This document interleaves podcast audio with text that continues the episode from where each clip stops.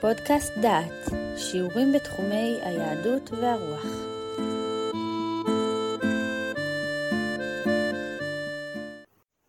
שלום וברוכים הבאים לחלקו השמיני של הפודקאסט קיצור תולדות החינוך.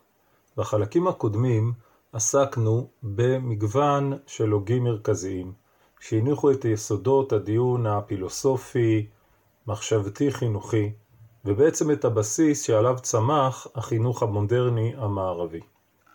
כפי שציינו בפתיחת הפודקאסט, הפילוסופיה החינוכית אינה מנותקת מהמציאות, ודרכה מתעוררים דיונים חדשים, שבסוף חודרים אל המערכת החינוכית ומשפיעים על הכלים והמטרות החינוכיות.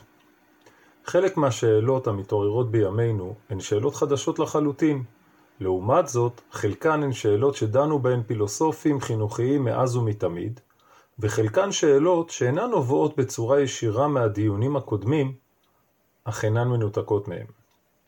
זרמים שונים בחינוך היום מציעים פתרונות שונים לשאלות אלו, כל אחד על פי השקפת עולמו. בחלק זה ננסה לדבר על הזרמים החינוכיים שקיימים כיום. הזרמים נבדלים זה מזה בעמדות, במעשה החינוך, בערכיות של החינוך, ובין השאלות הבוערות, המשפיעות ביותר על עיצוב הזרמים החינוכיים כיום, הוא מקומו של התלמיד בתהליך הלמידה. ומהם המטרות והערכים אותם בית הספר, המוסד החינוכי מקנה. שאלות אלו באות לידי ביטוי בזרמים חינוכיים הקיימים גם במערכת החינוך אצלנו בישראל. בנוסף לכך, ישנם שאלות רבות, ערכיות, שהן עדיין בגדר של שאלות לא פתורות, ומעוררות גישות שונות, חלקן משפיעות מאוד על הלך המחשבה והרוח בחברה היום, גם אם לא כל אחד מודע לשאלות הפילוסופיות שעומדות בבסיסן. בחלק הזה נציג מספר זרמים בחינוך היום, שמנסים לתת פתרון משלהן לשאלות שנציג, ובנוסף ננסה להציג דיון חינוכי מחשבתי בשאלה חינוכית רלוונטית. כיום הולכות ותופסות יותר ויותר מקום עמדות חינוכיות חדשות, המושפעות מאוד מההתפתחות של המחשבה החינוכית. רק כדי לקבל תחושה על ההשפעה הגדולה של הפילוסופיה על הכיתה, נזכיר כמה דוגמאות של זרמים חינוכיים. הזרם הראשון שבו נעסוק הוא החינוך ההומניסטי. חינוך הומניסטי הוא שם כולל למספר שיטות ותיאוריות חינוכיות שהתפתחו לאור זרמים שונים בהומניזם. ההומניזם או ההומניזם של הרנסאנס הוא זרם חברתי המאמין כי האדם בעל אופי ייחודי, נשגב, מקודש ושונה באופן מהותי מטבעם של יתר בעלי החיים בעולם ושאר התופעות ביקום. לפיכך, הטוב העליון אליו יש לשאוף הוא טובת האדם. הגישות השונות כולם הן חלק מההומניזם המערבי, אך כל גישה מדגישה פן אחר שלו. הזרם השני, שבו כבר נגענו בדברנו על קורצ'אק ועל דיואי, הוא החינוך הדמוקרטי. החינוך הדמוקרטי הוא זרם בתוך החינוך ההומניסטי, הוא מתקיים במסגרות החינוך הפורמלי. הוא מבוסס על ראייתו של הילד כאדם שלם בזכות עצמו, ועל כן כזכאי לזכויות אדם בסיסיות המתרגמות בעשייה החינוכית למתן חופש בחירה. הדברים באים לידי ביטוי בחופש בחירה בלמידה, בשוויון בין הילדים למבוגרים בבית הספר, שוויון שמתבטא בין השאר בדמוקרטיה פנימית בבתי הספר הדמוקרטיים, שבאמצעותה מכריעה קהילת בית הספר המורכבת מהתלמידים, מהמורים ומההורים, מה שנוגע לניהול בית הספר. הזרם השלישי, הזרם השלישי שאותו נציג הוא החינוך האנתרופוסופי.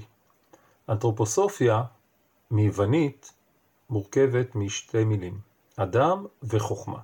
זאת אמונה או דרך שפיתח וגיבש רודולף שטיינר בתקופה שבין שלהי המאה ה-19 לאמצע שנות ה-20 של המאה הקודמת.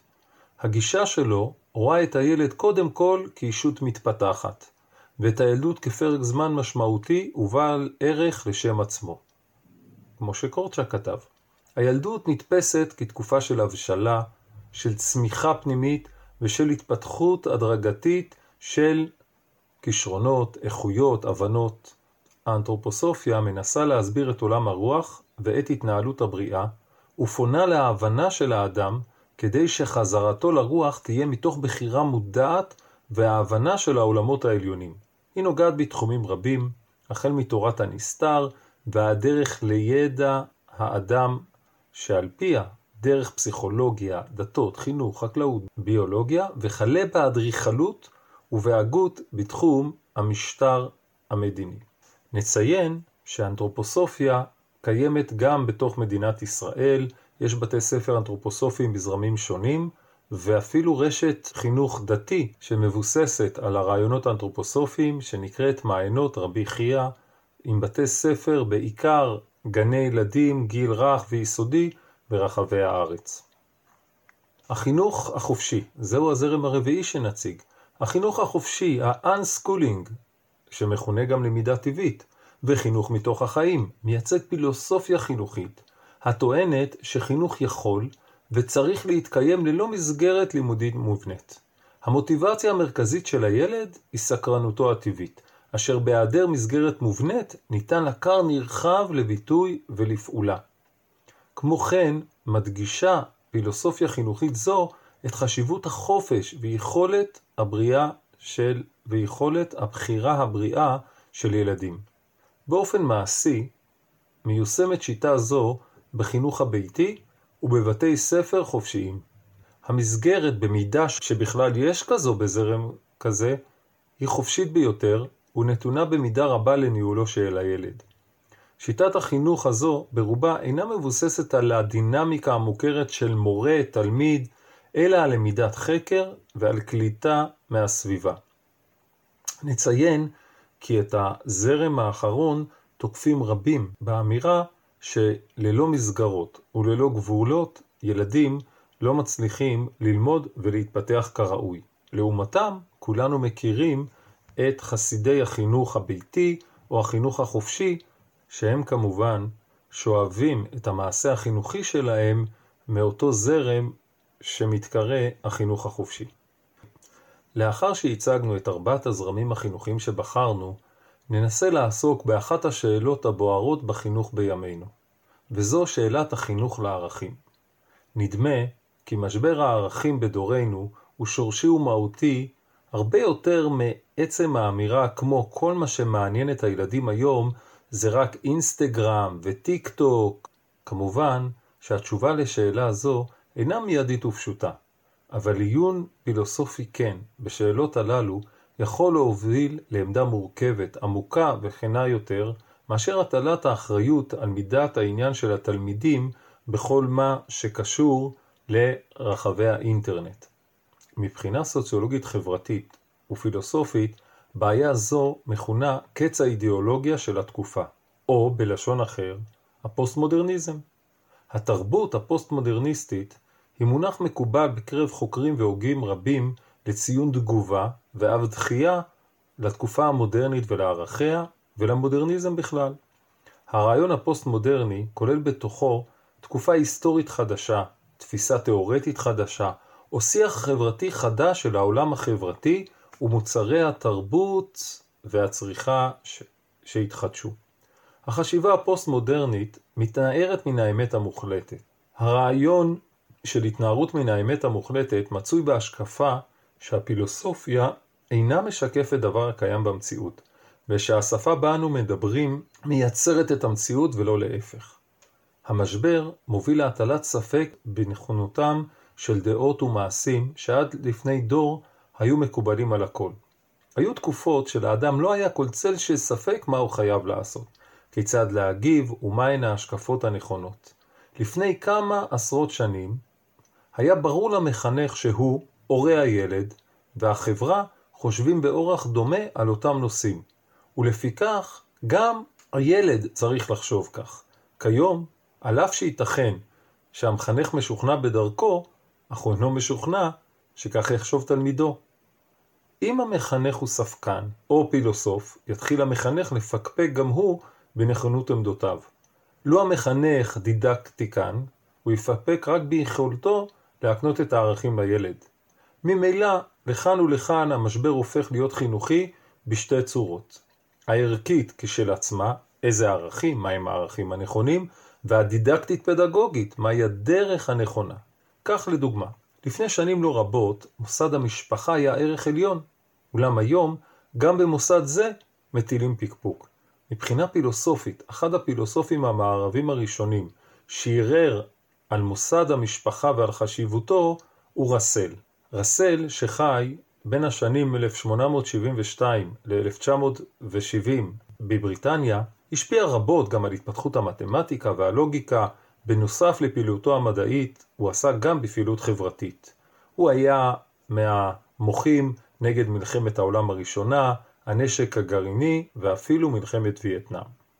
רסל רצה להתגרש מאשתו, אולם בזמנו, במסגרת החוק הנוצרי, לא יכל לעשות זאת, לולי הוכחה שהתרחשה בגידה בחיי הנישואים. רסל סירב להיכנע למוסכמות, ולא רק שערער על עצם אי יכולתו להתגרש, אלא ערער על כל המוסד המשפחתי בספר שכתב על המשפחה. אבל גם ביחס לחינוך היה רסל מהפכן שקבע כי החינוך אינו אפשרי. רסל כותב, לו תחנך את ילדך להיות בדיוק כמוך, הרי שהוא יהיה אומלל, ולו תיתן לו ולחבריו להתחנך בכוחות עצמם, הרי שהם יגדלו בורים. כך לדוגמה, הגדיר פילוסוף אחר, מקי, את האידאות הפלוטוניות כתוצר פרוע של גחמה פילוסופית ותו לא, בספרו אתיקה להמציא את הטוב והרע. למעשה, עמדות אלו אינן חדשות, וכבר במאה החמישית, פוטרגורס, עוד לפני הספירה, הוא היה בעצם הסובייקטיביסט הראשון. כלומר, הוא טען שהאדם הוא קנה מידה למה שהוא טוב ולמה שלא טוב.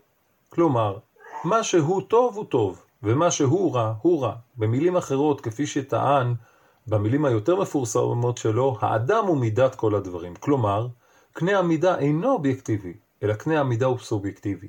עמדות אלו, שהיו בדרך כלל בתת זרם בפילוסופיה הכללית, פרצו על פני השטח בעשרות שנים האחרונות, והן היום תופסות כר נרחב לעמדה הסובייקטיבית. האמת אינה אובייקטיבית, האמת היא בנרטיב, האמת היא בסיפור. אולם נראה כי גם עמדות רדיקליות מאלו יכולות לעורר שאלה אמיתית היום. ישנו משפט מפורסם המיוחס לג'ינג'יס חאן, מייסדה של האימפריה המונגולית אי שם בראשית המאה ה-11. אני רשאי לשדוד את פרתך, אבל אתה לא רשאי לשדוד את פרתי. על אף כי הם טענו זאת כעובדת חיים, ניתן היום בהחלט להטיל ספק אפילו באיסורים טריוויאליים כמו גזל. עמדה רדיקלית בהקשר זה, יש לה שם, תורת האימוטיביזם. זו אסכולה פילוסופית שנקטה באופן בולט ביותר בעמדה אנטי-לוגית או נון-קוגנטיבית לגבי השיפוט המוסרי. בני אסכולה זו, שבראשם עמד הפילוסוף האמריקאי צ'ארלס צווינסון, הצהירו כי נקודת המוצא שלהם בוויכוחים על שאלות ערכיות ומוסריות היא ששימושם בביטויי הערכה כמו טוב, רע, נאה, מגונה, צדק ועוד כהנה וכהנה, טעונים מטען ריגושי, אמוציונלי. זאת אומרת שהדובר מביע באמצעותם את עמדתו הריגושית בעד או נגד אותו עניין, ומשתדל להשפיע באמצעותו על שומעיו על ידי כך שהוא מעורר בהם את העמדה הריגושית. לפי תפיסה זו, שיפוטים מוסריים, או כל משפטי הערכה, אינם שונים במאומה מהבעת טעם אישי בענייני מאכל, לבוש, ריהוט וכיוצא בזה. כל אלה כמובן משפיעים מאוד מאוד על החינוך. עלינו רק לציין שאסור לזהות באופן מוחלט את העמדות שסקרנו עכשיו לגבי אמת סובייקטיבית ועמדה ספקנית מוסרית כאותה עמדה. צריך לדעת שיש להם יסוד משותף וש... שאין ערכים אובייקטיביים, אבל כל אסכולה מבססת זאת על יסוד אחר, והיא קיצונית במידה כזו או אחרת תחת השקפתה.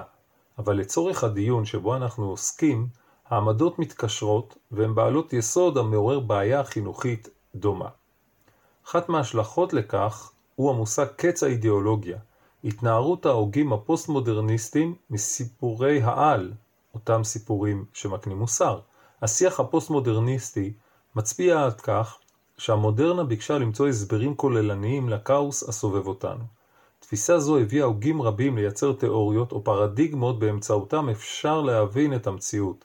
פוסט-מודרניסטים דוחים את הניסיון הזה, ומביעים חוסר אמון בסיפורי העל, אותם מטה-נרטיבים של המודרניסטים, ואחת הסיבות להתנערות זו קשורה מבחינה היסטורית למלחמות העולם ולמשטרים שדיכאו את האזרחים.